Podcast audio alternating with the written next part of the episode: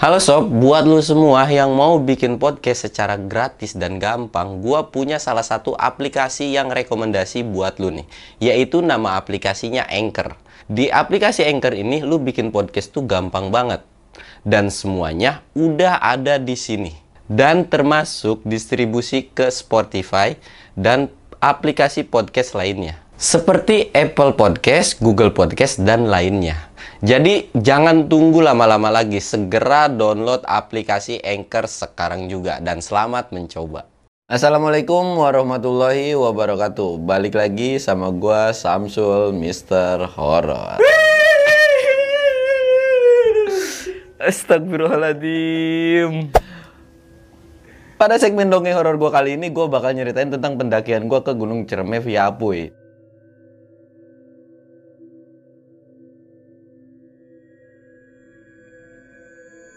Tapi yang beda dari pendakian kali ini tuh ketika gua nggak dapet restu orang tua. Sama bang, gue juga gak dapet restu. Ah itu mah cewek lu. Jadi ketika gua naik nggak dapet restu orang tua tuh bener sih. Apa kata orang tua dulu, lu mau ke mana mau ke mana wajib dapetin restu orang tua biar lu selamat, naik selamat, turun selamat. Buat lu yang pengen tahu ceritanya kayak gimana, lu wajib pantengin channel gua terus dan jangan sampai di skip nih bagi lu juga yang mau super channel gua wajib subscribe channel gua. Jangan lupa klik like sama komen juga. Dan jangan lupa nyalain lonceng notifikasinya biar update terus kalau gua cerita. Dan gak usah banyak bacot lagi kita langsung aja masuk ke dongeng horor. Dongeng horor dimulai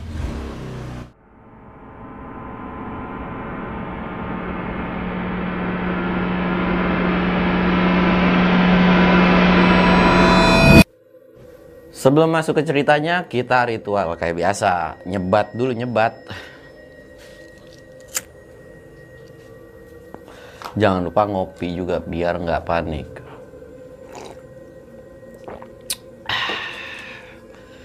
Cerita ini tuh berawal dari tahun 2018 gua mau naik ke Cerme. Jadi bisa dibilang ini pendakian gua ke Cerme perdana. Gua mau naik ke Cerme kan. Kondisi pada saat itu tuh gua nggak mau banyak orang tapi gua sama temen gua aja. Kita panggil aja si Kuncen. Si Kuncen itu ya bisa dibilang teman dekat gua pada saat itu. Ketika gua mau naik ya seperti biasa kan gua tuh harus izin kayak preparein semua dan lain-lain. Gua izin nih ke nyokap gua. Pertama nyokap gua tuh kayak nggak ngasih mah uh, ah mau naik gunung ya. Mau naik gunung ke mana? Mau ke Cireme. Sama siapa? Sama si Kuncen udahlah kalau bisa skip dulu jangan keseringan naik gunung. Apalagi kondisi pada saat itu lagi musim hujan. Orang tua gue tuh nggak nggak ngizinin. Ya lama gabut di rumah nggak bisa ini apa bete gitu kan. Udah kalau bisa jangan di situ juga emak kan lagi sakit. Kondisi nyokap gue tuh lagi dalam ya maksudnya nggak sakit parah tapi kayak pilek-pilek kayak gitu kan. Gue terus maksa kan karena kenapa? Yang nyuruh gue naik gunung tuh emak gue daripada lu mabok gitu kan mendingan lu naik gunung gitu. Nah ketika gua udah seneng senengnya terus ngehantem naik gunung gitu emak gua tiba-tiba kayak nggak ngizinin. Ya elah udah dari situ kan emak tuh tetap kayak antara lu kalau mau berangkat ya berangkat. Tapi secara emak gue bilang nggak ngizinin tuh nggak ngizinin yang dalam arti udah lu jangan naik gunung. Nggak gitu cuman ya hati kecilnya tuh nggak ngizinin gue buat naik lah. Dari situ gue ngomong ke si kuncen dong Cen nggak diizinin nih naik gunung. Kata si kuncen tuh ya udahlah cancel aja kayak nggak ada hari besok aja. Masih banyak waktu ini kan? Ya tapi gue lagi pengen cerme nih pengen ngerasain pengen nyobain gitu kan pengen nyobain ke cerme ya udah kalau pengen nyobain tapi jangan sekarang sekarang juga. Kuncen terus tuh kuncen juga sempat bilang udah jangan udah jangan gitu kan. Terus uh, karena gue nggak dapet izin. Sampai akhirnya beberapa hari setelah gue ngobrol sama kuncen dan kuncen pun nggak mau bohonglah gua ke emak gua. Mak gua mau nginep ya di rumah saudara. Di gua kasih tahu nih rumahnya A B C D nya gitu kan mau ngadain ini ini gitu. Oh ya udah. Dari situ gua nggak bawa perlengkapan satu pun jadi kayak main ya udah main. Mak gue juga nggak khawatir dong karena anaknya ya udah nggak pakai apa-apa gitu nggak bawa tas dan lain-lain. Berangkat gue ke rumah si kuncen. Cen gue udah dapet izin nih yuk jalan yuk. Lah dadakan amat kata dia. Ya udah sih berangkat mah berangkat aja. Uh, ya udah deh. Terus perlengkapan lu gimana? Udah gampang. Gue bilang gitu kan. Nah ketika kuncen kayak gitu kuncen packing packing kan. Tapi kondisinya gue nggak packing apa apa nih. Kuncen nyiapin keperluan dia. Gue sambil ngerokok ambil nyantai ya di dekat rumahnya. Ketika udah kelar terus mau berangkat jam berapa nih? Gue udah packing dia bilang ya udahlah sekarang aja nggak usah kelamaan lah. Gue kira mau besok. Ya sekarang aja di jalan. Nanti kita mampir-mampir dulu. Gue bilang gitu karena uh, eh, gue alasannya tuh alat gue tuh dipinjam sama orang jadi kita harus mampir dulu. Ya udah kunci juga nggak banyak tanya dan masa bodoh gitu kan pikiran dia memang benar udah diizinin. Berangkat tuh gue berdua. Berangkat berdua ke terminal. Berangkat berdua ke terminal. Setelah sampai terminal gue nggak langsung ke uh, base camp Apuy ya. Pada saat itu gue mau ke base camp Apuy kan gue nggak dulu tapi gue mampir ke salah satu temen gue buat minjem alat dan lain-lain. Gue masuk dong ke apa pergi ke temen gue ini. Ketika gue udah sampai ketika gue udah sampai rumah temen gue ini ya kayak biasa bertamu gitu kan. Assalamualaikum salam dibukain. Lalu terus gue langsung ngomong dong tujuan gue eh gue minjem alat nih mau minjem alat pendakian. Lah emang alat lu ke mana? Udah alat gue udah rusak. Dari situ kuncen langsung pu langsung kesel dong. Nah kayak matanya tuh kayak kesel. Tapi dia nggak ngomong. Tapi dia nggak ngomong cuman diem aja. Ketika udah diem kayak gitu udah alat uh, udah minjem nah pada saat itu gue nggak langsung jalan. Jadi nginep dulu di teman gue ini. Ngobrol ngopi-ngopi dan lain keesokan paginya barulah gue pergi ke terminal lagi. Dan itu langsung nerusin ke base camp Apuy ketika gue udah sampai base camp up uh, ketika gue dalam perjalanan di mobil si kuncen udah kesel. Lu bohong ya sama orang tua lu. Gue cuman nunduk tapi cuman kayak senyum kes, uh, senyum apa sih? Senyum merasa bersalah. Lu ngapain bohong sih kalau mau naik gunung? Nggak sampai segitunya masih banyak waktu. Deh si kuncen itu bilang kan gue diem aja udah yuk balik lagi. Udah tengah perjalanan dalam bis si kuncen itu nyuruh gue buat balik. Nyuruh gue buat balik gitu kan. Ya udah nanggung setengah perjalanan. Si kuncen bilang lu naik gua bisa pastiin gak bakalan tenang dan bakalan terjadi sesuatu yang aneh. Gak bakalan normal dah pendakian lu pada saat ini. Dari situ gue bingung ya udahlah Bismillah aja. Toh mah gue juga bukan yang full gue bilang nggak yang full ngelarang keras buat nggak naik gunung boleh. Cuman ya begitu hati kecilnya nggak ngizinin. Dari situ ya udahlah nggak debat ya udahlah. Pokoknya kalau misalnya terjadi sesuatu kira-kiranya nggak ini kita turun ya. Iya ya udah di perjalanan itu nggak ada debat lagi. Ya udah ngobrol biasa-biasa lagi kan. Ya kalau namanya sahabat waktunya berantem ya berantem. Waktunya uh, temenan ya temenan gitu kan. Nggak ada istilah beda pendapat tapi bikin musuhan. Ya udah biasa lagi tuh udah itu. Berangkat sampailah gue di base camp Apuy ketika gue sampai di base camp Apuy itu kondisinya sore kalau nggak salah gue inget banget itu hari Rabu. Jadi gue naik pada saat itu memang naik weekday. Kalau misalnya naik weekend mah gue udah tahu gue pasti bakalan bohong Sampailah gue di base camp Apu itu pada sore hari. Jadi ketika gue di base camp Apu itu ya memang kondisinya pada saat itu udah mulai kabut terus tiba-tiba gerimis gitu kan hujan kecil.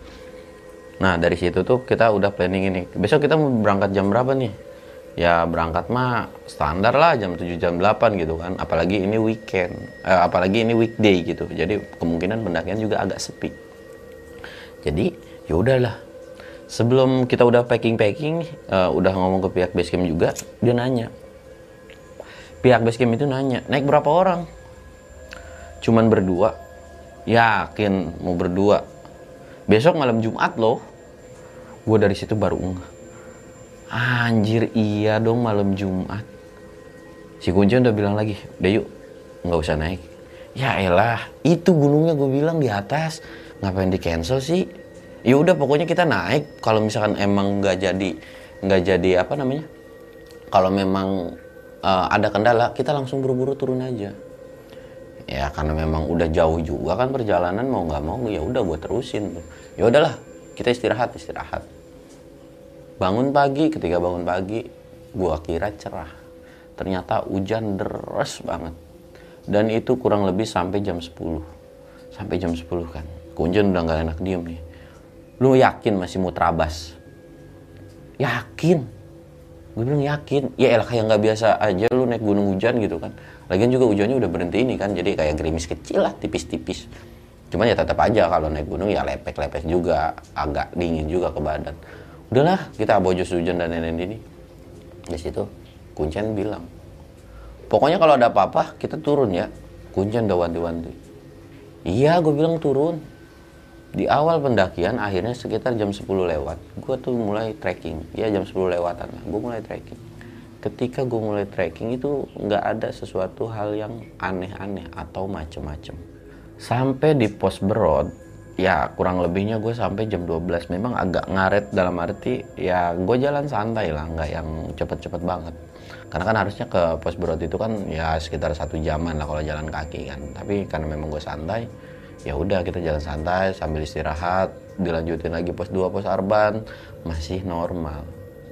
Sampailah gua di pos 3 sampai di pos 3 itu kondisi hampir setengah empat. Kondisi gua nggak capek. Kondisi cuaca juga nggak hujan. Tapi kenapa lama banget? Gua nggak punya pikiran apa pun tapi si kuncian punya feeling jelek. Cuman dia nggak ngomong nih jadi kayak udah naik eh, biasa-biasa uh, aja gitu kan. Sampai setengah empat hampir jam empat gue nerusin lagi. Target gue itu kandang apa gua walet kan. Target gue sampai gua walet. Gue terus jalan jalan jalan sampailah akhirnya gue ketemu malam. Dan itu sebelum gua walet.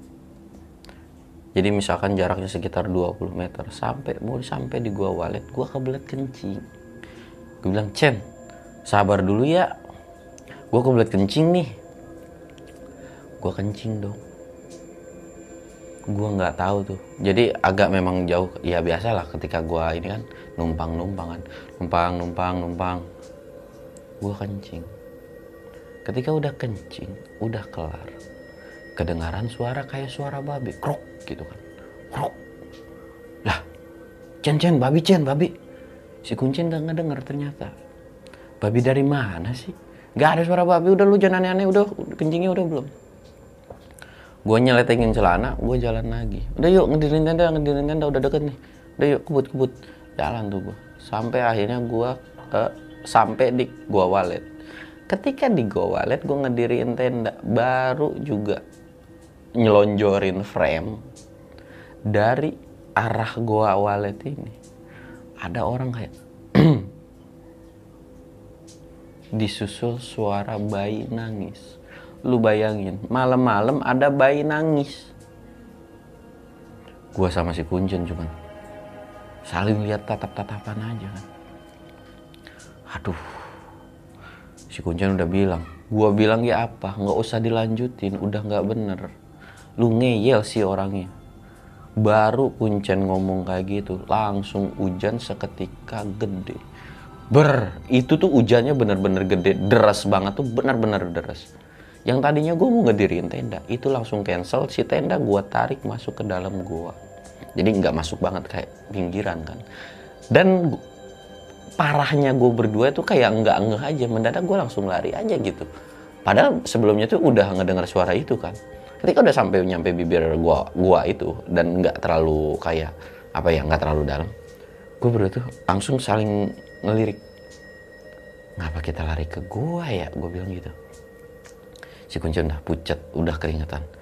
Heh kita naik gunung kali ini benar-benar orang nggak tahu apa-apa loh nggak ada yang bisa nanganin apa-apa.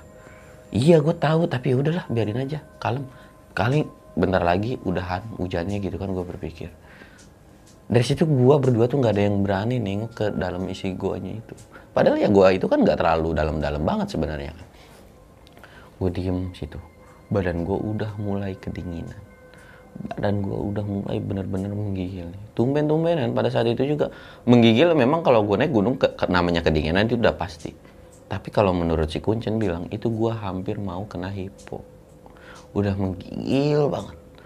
Ketika udah menggigil begitu Kuncen langsung panik dia. Wah, lu udah nggak bener lagi. Dia ngambil blanket langsung diselimutin ke gua. Ketika udah ngambil blanket kayak gitu, Kuncen langsung lari. Lu tunggu di sini, diem.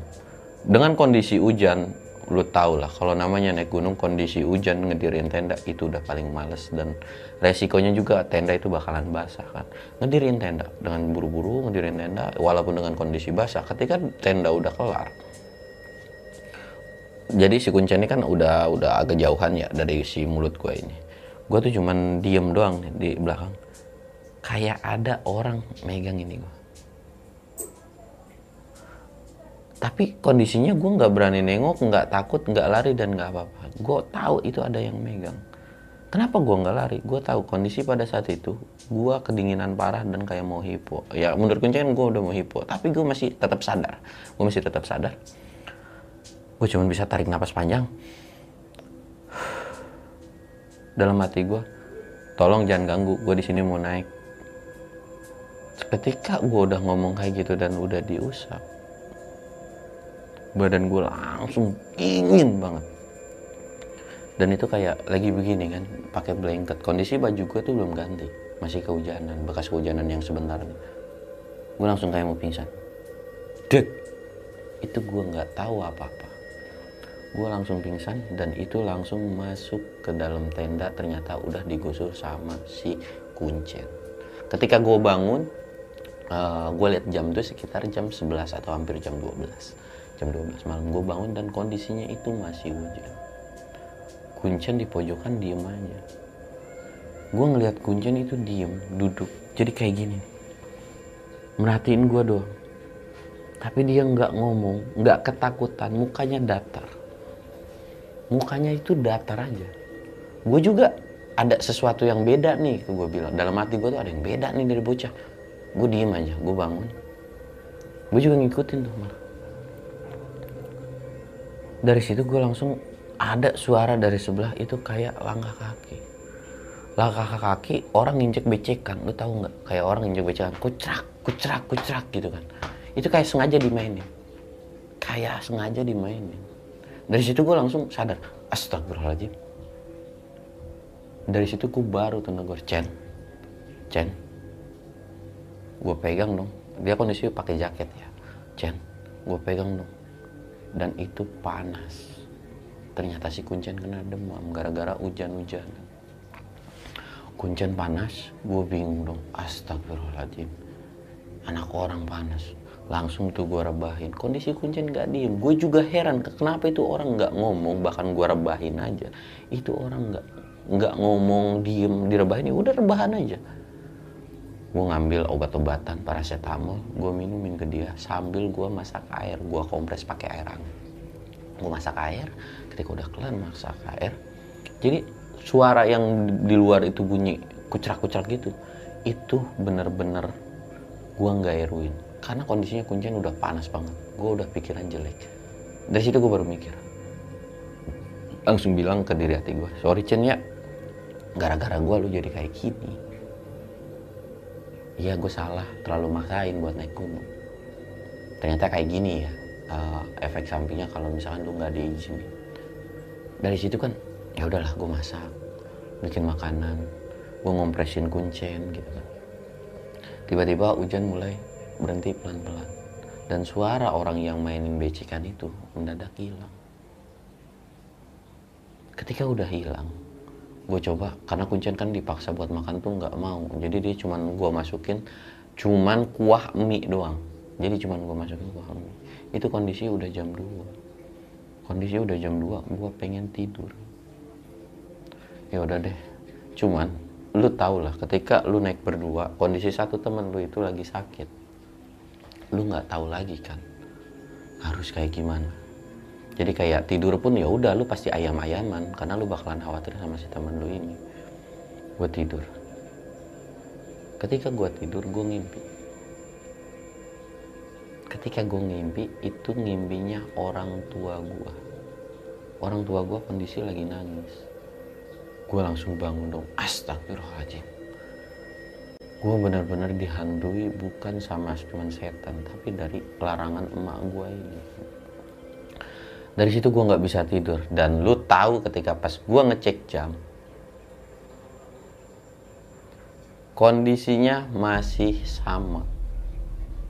Belum jam 2 belum jam 2 tapi masih jam 12an kondisi kuncen itu masih duduk. Gue langsung kaget. Astagfirullahaladzim ini apaan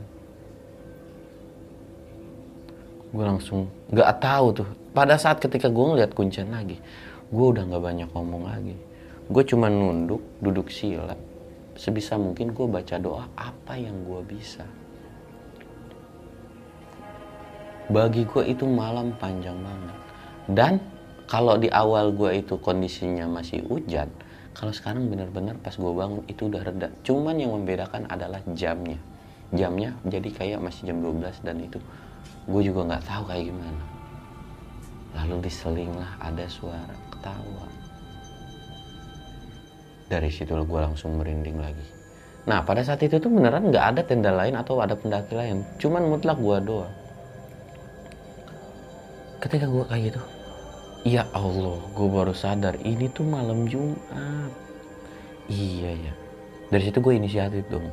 Karena memang gue yasin itu apa ya. Udah gue ngaji yasin tuh baca yasin satu balik. Gue baca yasin gue baca yasin terus si kunci matanya ngedip uh, bukan ngedip kayak ngelirik ke gue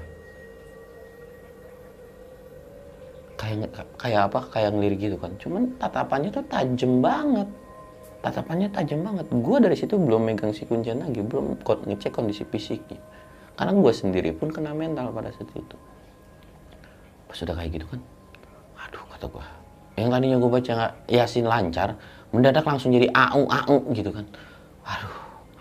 Yang gue takutin apa? Si kuncen itu kerasukan. Tiba-tiba lari atau paling parahnya gue udah pikiran jelek tiba-tiba nyekek gue itu doang sih gue dari situ nggak banyak karena gue samping kan gak banyak bacot lagi.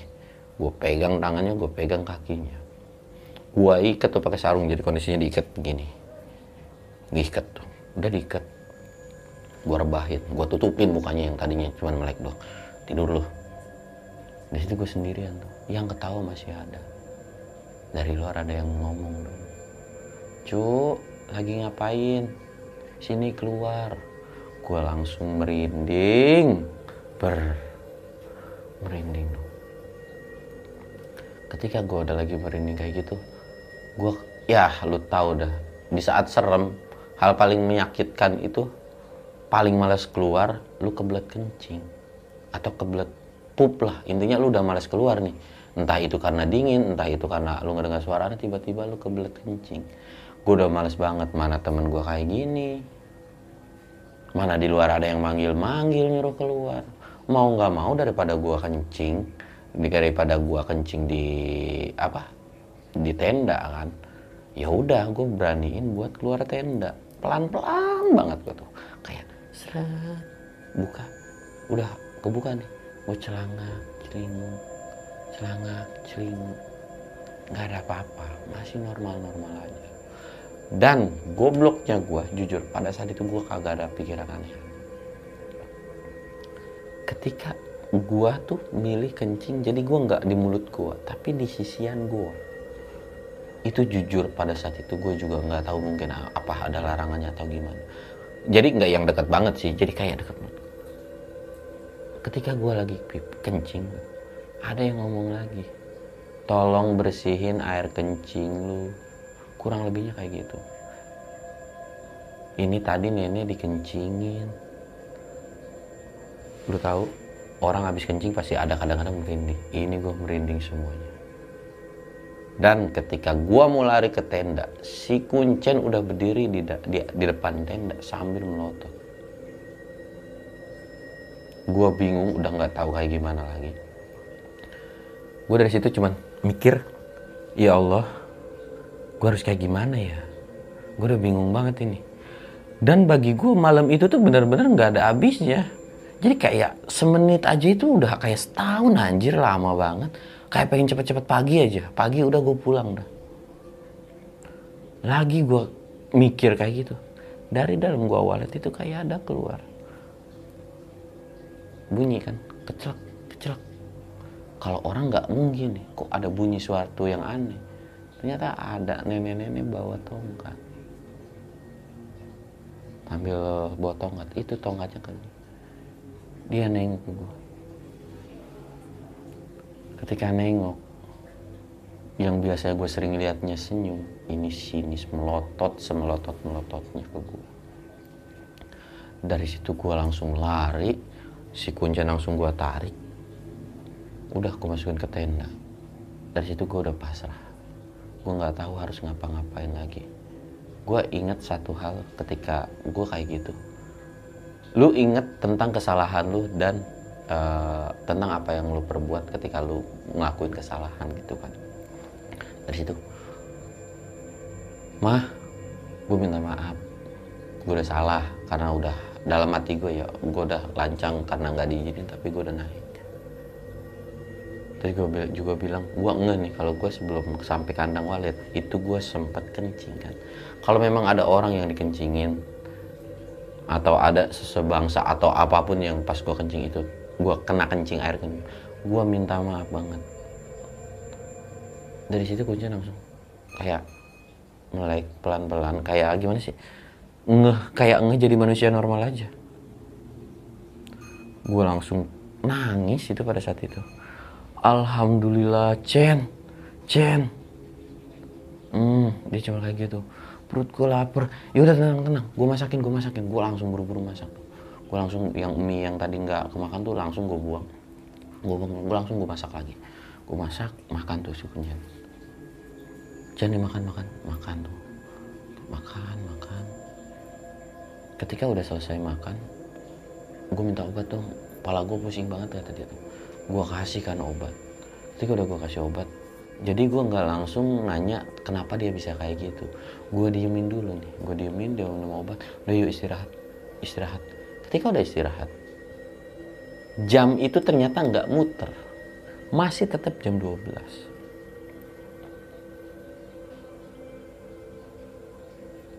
gua cuman bisa ya ya udahlah. Mati mati di sini dah. Si kuncen bilang turun yuk. Udah nggak bener di sini udah nggak suka kita harus dipaksa buat turun. Serius lu malam-malam kayak gini turun serius. Yuk turun kata si kuncen nanti gue ceritain di bawah. Kenapa gue bisa kayak gini? Dan kenapa lu kayak gitu? Akhirnya ya udah tuh. Gue nggak banyak ngomong lagi karena kondisinya pada saat itu lumayan nggak hujan lagi. Gue packing packing gue packing packing ketika gue udah packing packing gue langsung maksain buat turun. Kondisi si kuncen itu lemes. Kondisi kuncen lemes. Gue nggak bisa bawa berat. Kondisi gue udah lumayan sembuhan biarpun gue di awalnya itu hampir kena hipo tapi gue udah maksain udah kuat lah badan gue dia baru pertama dia ngegendong tas aja dia udah kayak sempoyongan gitu kan udah mau jatuh wah gua bilang ini apalagi ya dia ngajak turun tapi dia nggak kuat. Tapi omongan dia bener juga. Dah sini tas lu gue yang bawain dah tas dia gue bawain dong yuk jalan lu depan. Tapi ya kayak biasanya ketika lu kenapa-napa atau terjadi sesuatu hal dan lu maksain turun itu beberapa orang gue selalu pakai trik yang namanya tali. Jadi sebenarnya bukan tali sih kayak sarung gitu kan. Sarung si kuncen megang depan gue belakang. Udah lu jalan. Baru jalan berapa langkah dari gua walet nenek itu ada nyegat di depan. Mau ke mana kelarin dulu masalah kamu sama saya. Gue dari situ bingung dong masalah apa. Gue langsung inget kalau memang gue ngencingin gara-gara perkara ngencingin iya gue minta maaf. Dan kalau misalkan perkara gue ngencingin ya udah gue minta maaf gue pengen pulang berdua. Dia cuman ke, melototin gue melotot gitu semelotot melototnya nggak bisa.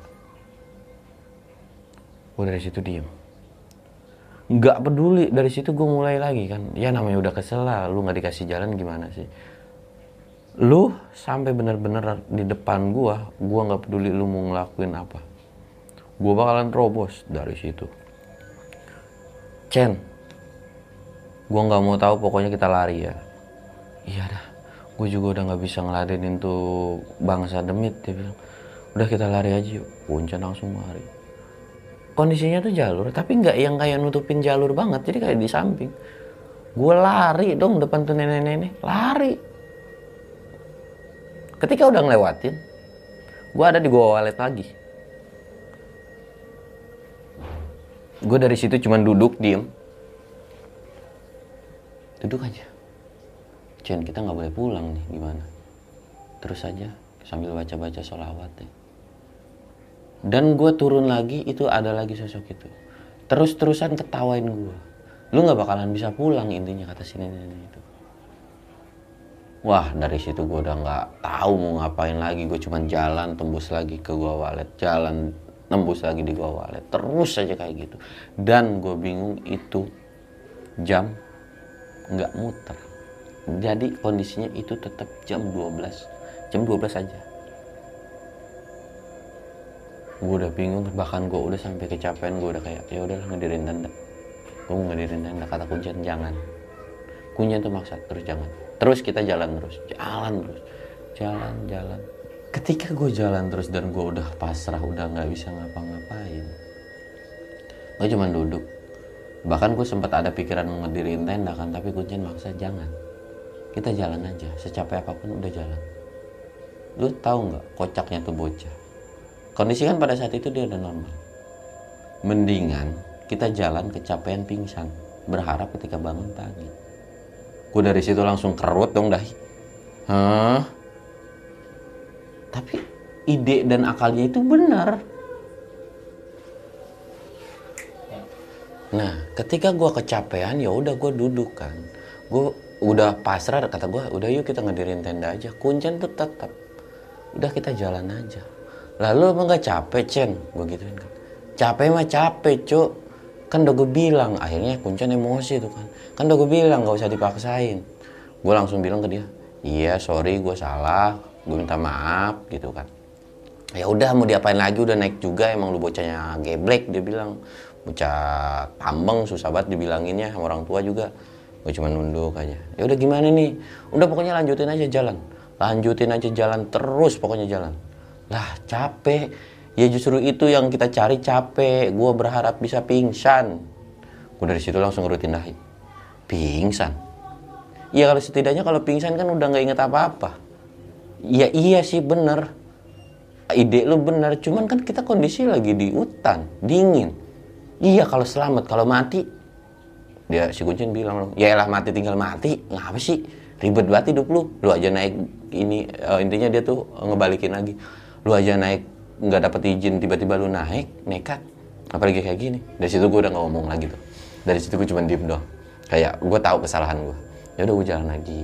Terus nggak tahu berapa kali gue sampai tembus mulu di gua awal dan si nenek itu tuh ada. Gue yang udah nyerah dan udah kecapean gue tepar dong. Gue sama si kuncen tuh tepar di depan gua awal udah bingung nih gue mau ngapa-ngapain. Udah gue capek bilang iya capek. Tidur kali enak ya. Masuk kali agak ngangsrot kedikit ke mulut gua. Dia bilang gitu kan. Ya udah. Gua agak ngangsrot biar nggak dingin. Tidur tuh rebah-rebahan. Lagi asik-asik tidur. Ada suara langkah kaki lagi. Ada suara langkah kaki. Dan itu sambil ngucapin salam. Suaranya tuh ngebas banget gitu. Assalamualaikum. Gitu kan. Gue langsung melek tuh berdua masih kunjan gue nggak ada yang nembal nggak ada yang ngejauhin salam. Di salam assalamualaikum. Ya tembalin tembalin. Gue sambil nembalin waalaikumsalam. Pelan doang. Gimana seru nggak? Pas gue tahu ternyata itu adalah suara si pihak orang base camp yang dibawa. Gue dari situ cuman melawang kok bapak ada di sini? Iya gue ada di sini Tahu dari mana? Maksudnya kenapa kok naik malam-malam? Udah yuk jangan banyak ngomong turun lah. Diajak gue base camp itu. Udah capek ya dibawain dua carrier gue tuh sama si bapak base camp ini kan. Ketika udah dibawain, gue jalan. Gue jalan ya walaupun pelan-pelan, tapi itu jalan orang kenceng banget gue gak bisa ngimbangin gue tuh ngerehat. Dan kali ini gue bener-bener nggak nyasar gue nggak nggak balik lagi ke tempat semula nggak balik lagi ke tempat semula. Gue terus jalan jalan. Dan ketika gue sampai itu tuh sekitaran jam setengah lima gue udah sampai base camp. Walaupun dengan keadaan capek. Gue sampai di base camp gue cuma bisa ngerehat ngerebah begini. Dikasih minum satu gelas satu gelas gue sama si pihak base camp ini dikasih minum. Ketika udah minum udah enakan. Udah ya udah lu bersih bersih ge. Lu udah mau subuh juga. Sholat gini mending lu sholat sholat kata kata pihak base camp ya udah gue nurut kan akhirnya gue bersih bersih gue siap prepare buat sholat. Ketika selesai sholat sekitar jam 7 jam 8 itu baru pihak base camp itu ngomong si bapak ini. Makanya ini tuh malam Jumat situ ngapa naik-naik malam Jumat? Dari awal saya tuh sebenarnya udah nggak ngizinin cuman nggak tahu lah masalah kalian itu apa. Biar ini pembelajaran buat kalian aja. Ya walaupun ketika kalian naik kata si bapak basecamp ini tuh saya tuh udah wanti-wanti banget. Maksudnya ya nggak bakalan saya biarin kalau terjadi apa-apa. Karena pihak basecamp ini tahu lu nggak bakalan yang parah-parah banget. Ini tuh buat pembelajaran gue dari situ diem. Ya apa apa saya salah. Gue ceritain tuh awal kenapa gue naik dan akhirnya gue ceritain ketika udah kayak gitu gue jam 11 atau jam 12 siang gue pulang tuh pamitan sama si pihak base camp ini. Pak gue izin pulang ya. Makasih. Pulang. Sampai rumah gue langsung nangis sujud di rumah gue dan itu kondisi perlengkapan temen gue tuh masih gue bawa. Gue langsung nangis. Nangis saja ketika gue udah nangis makanya kalau emak bilang jangan jangan. Nurut. Lu mau apa pun silahkan selama dapat izin dari gua makanya ya lu tau sendiri lah. Gue tuh sering biarpun udah gede begini tetap naik gunung tuh gue harus minta izin ke orang tua. Udah ritual paling wajib buat gue pribadi. Nah mungkin segitu aja cerita dari gue pembelajaran buat kalian itu banyak orang bang naik gunung tuh banyak yang nanya izin orang tua tuh perlu atau enggak sih? Sebenarnya perlu wajib wajib lah. Tapi uh, kalau misalkan lu yang punya orang tua ya kalau yang enggak kan nggak mungkin juga. Jadi kalau misalnya yang uh, ini lu kabarin ke saudara lu uh, lu naik gunung dan lain-lain. Setidaknya kalau misalkan lu terjadi sesuatu hal terjadi sesuatu hal ada apa-apa keluarga lu tuh ada yang tahu oh lu tuh naik gunung ini. Misalkan empat hari lima hari belum pulang setidaknya bisa ngabarin beberapa temen dan lain-lain. Dan jangan pernah kencing sembarangan. Walaupun lu nggak bisa ngelihat setan lu nggak bisa ngelihat demi tetap aja. Ya namanya budaya Indonesia kan wajib yang namanya istilahnya numpang-numpang Ter, terlepas dari lu mau percaya atau enggak ya nggak apa-apa lah biarpun nggak kelihatan itu kan budaya kita juga. Mungkin cukup sekian aja kali ya dan tolong jangan dicontoh apa yang buruknya dari diri gua atau dari pendakian gua kali itu. Karena ya gue juga bukan pendaki yang lu bilang senior enggak. Sama kok gue juga pernah badung bandel dan lain-lain ya pernah ngelakuin hal gila juga dalam masalah pendakian. Tapi ya balik lagi ketika lu bandel kayak gitu ya efeknya itu bakalan ke lu sendiri dan bakalan nyusahin lu sendiri bahkan teman gue juga sempat sampai kesusahan kan minimal ya naik tuh lu safety sama pribadi lu sendiri lu bakalan selamat naik selamat turun selamat izin dari orang tua restu orang dari tua itu emang perlu Mungkin cukup sekian dari cerita dari gua. Dan buat lu kalau ada kritikan atau ada masukan lu bisa komen di bawah ini. Gua Samsul undur diri. Assalamualaikum warahmatullahi wabarakatuh.